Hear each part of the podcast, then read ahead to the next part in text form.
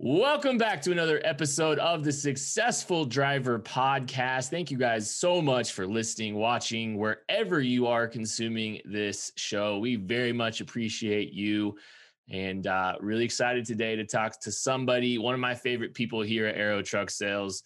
Don't tell all the other people that we've talked to so far, but uh, this is Jason Church. He's in the purchasing department over here at Arrow. Jason, thank you so much for spending a little bit of time with us here, my friend. Thank you for having me, Kent. I mean, listen to that voice, guys. I mean, this he was he was made for this. Uh, and so I we had to hear from you, Jason. So uh, this is this is kind of how we start every show. Just a little bit about your your time here in the trucking industry. You know, you know how you got started to what you're doing now these days here at Arrow. Uh, going way back to like the early '90s, I was selling motorhomes in St. Louis. And I grew up on a farm, kind of like trucks and tractors, you know, but selling motorhomes. And I started dealing with some truck company owners, and uh, they were buying motorhomes, but they wanted to keep trading trucks in to me. Like I'm not in the truck business. I don't know what to do with the trucks. So, so long story short, I traded for some, and this is like 94, 95 and started calling around, sold the trucks to dealers and liked it. And it was kind of the tech bubble at that time. And uh, there was a lot of crazy financing, knew it was going to come to an end. So I interviewed at a Freightliner dealer in 1999. They hired me, worked there till 04, came to Arrow. This is going to be my 18th year pretty soon. Wow yeah. 18th year and you you were a branch manager at one point. You you've kind of held a lot of different roles here at arrow. So you've kind of got a unique perspective and i love kind of getting someone with such a broad view. I like to ask this question what makes a successful driver in your mind? You've worked with a lot of different people in this industry. What do you think makes a successful driver? I personally feel like um, kind of having a plan as to one what do you want to do with the truck? What kind of freight do you want to pull? Where do you want to go? Just kind of knowing what you wanted to do to, to balance the trucking home life. And, you know, not buying too much truck and not buying too little of truck. And to me, they're all green. They all make money. and some make a lot more money than others. If you're if you're out for flash and big horsepower and go fast, I love cool trucks just like anybody, but they, there's a dear price to pay with it. And, you know, buying a truck that's decent fuel economy, the parts to make repairs aren't crazy, you know, I think is a big key and something that you're comfortable in. If you're wanting to start, it's kind of hard getting out the gate, buying your first truck. If if you need a little bit more money down or you need to spend a little bit more later, stop, save up get something that you're comfortable in because you're in it. You're going to be in it a lot. And uh, I think, you know, a reputable carrier is a very big key. Somebody that has money behind them, somebody that has consistent freight. There's uh, there's truck dealers that are fly by night. There's freight companies that are fly by night, and finance companies that are fly by night. But uh, having somebody that consistently has freight sometimes freight pays better than others sometimes fuel costs more than others you know mm-hmm. but being able to get consistent freight being able to get consistently paid absolutely uh, one of the things that you yeah. brought up that i haven't heard quite yet which i thought was really interesting and it's such a great point is you know some people don't necessarily always take the cost of you know replacement parts into consideration the accessibility or how difficult it might be to acquire some of those parts. So that's just a that's a really smart thing to take into consideration as you're looking at your next truck is you know what's it going to cost me from a from a labor and parts perspective when you know when something happens to this unit? That's a really good another nugget that i don't think i've had someone mention. So that was really good jason. Um I want to know your role in the truck driver story nowadays. You know, you're in the purchasing and sales department. What's, you know, how are you helping, you know, truck drivers find success these days? Well, um, we all know the supply chain is through the roof. Yeah. Freight tonnage is really deep yep. and there's a lot of profit to be made out there. which is great. Everybody's making money right now. Uh, I think my biggest job and my most important job is one, it's not buying trucks that Arrow Truck Sales can just make money with. I mean, we have to make money selling trucks. Right. Company owners, truck drivers have to make money pulling freight, but we both need a good piece of equipment to do that. Mm-hmm. And again, even for us in the supply chains, parts are getting tighter. Some trucks are getting harder to get, but buying something that somebody can work on, the parts are three deep on the shelf at the repair shop.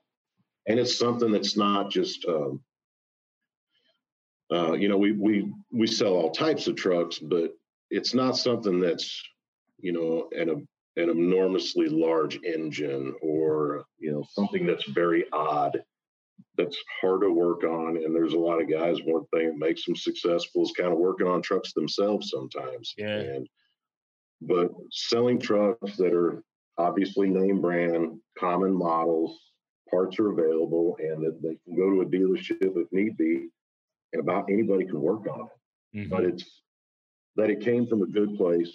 It's uh, it, we don't buy wrecked trucks. You know, sometimes bumpers get nicked. That's part of life. But um, you know, if something was wrecked or it came from a carrier or a smaller company doesn't really take care of their stuff, we try to stay away from it.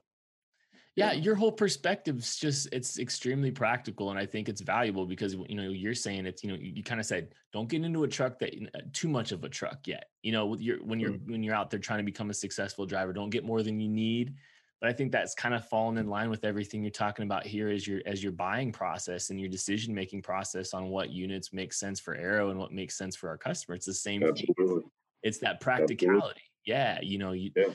trying to you know trying to do right by your customer by doing right with the purchasing and i think that's just i mean that's really cool and it's it's very obvious throughout everything you've said to this point jason it's it's that level of practicality and i appreciate that about what you're doing here um yeah. you, you've you've seen a lot of you've seen a lot here i'm not trying to age you um i don't want to tell you what i was doing in the 90s but mm. um you know you've seen a lot of changes in this industry and you know what what have you seen any changes over time about what makes a successful driver from from back when you started to now? Has there been any changes? Yeah um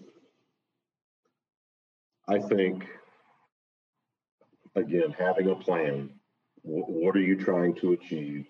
And does that fit in your timeline in a week to do it more or less i, I know that sounds like really simple but um I think what what you can make consistent will make you successful. And you know, again, choosing the right truck, something that you can afford, something that you can work on, something that's available. Um, again, having the reputable carrier and uh, planning for the future, I would say, is a really big key and something that's hard to do.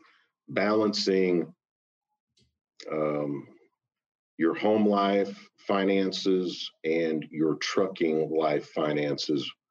But sometimes freight pays really well and you're doing a lot of miles and setting the money back is tough to do sometimes and then stopping and looking at your equipment saying okay the tires are getting thin I did hit uh, something at the fuel dock the other day, and the bumper's kind of hanging down on one corner, and you've got a check engine light on.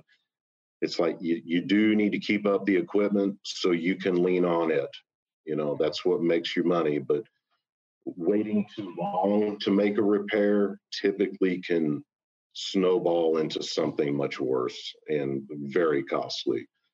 But then just consistently putting a little back because it will break yeah. New trucks have new truck problems. Used trucks have used truck problems, mm-hmm. and um, one costs a lot more upfront than the other.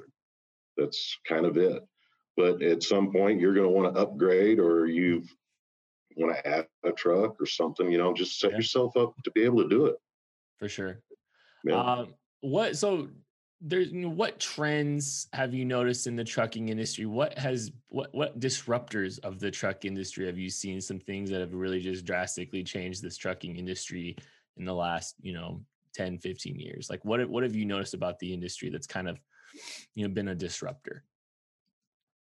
Um a few things i would say the equipment has changed a lot mm-hmm. and the technology has changed a lot just like internet social media all of that the trucks have taken leaps and bounds in technology as well yeah uh, most trucks today have 13 wireless computers on them, and the after treatment systems behind the engine are, are very complex. Yeah. They are getting much better and much more efficient.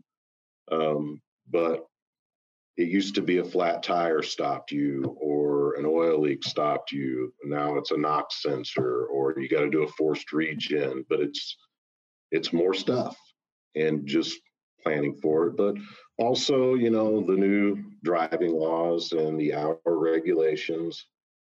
Again, it's just, I think what's key is planning every day, knowing when you stop today and you go to bed, you know what you're going to do tomorrow. You know what you got to do, just like in sales or anybody in a career. Um, and um, I think I don't know if fuel prices and freight tonnage rates are as volatile up and down as they used to be. I like to think they are a little bit. Uh-huh. So fuel can jump up. I mean, we all say when I was 15 years old, fuel was 75 cents a gallon, you know, and I mean, two weeks ago was two dollars, or yeah. and now we're approaching three, and that's a big jump when you're doing eight miles per gallon and you're burning 100 gallons a day and you have to upfront that fuel money, right? That's a disruption. For sure. The surcharge will catch up and it'll you'll get your money back, but you're gonna have to float it for a while. Right. You know. No, yeah. for sure. For sure. And the other but, problem I think right now there's there's kind of a there are some parts that are hard to get a hold of. Mm. Um, you know the the factories have slowed down the covid's kind of thrown wrenches in things as far as production rates yeah it'll catch up. But again, looking at your equipment, knowing what you need to do now, address it now, don't address it later, you know, just being proactive.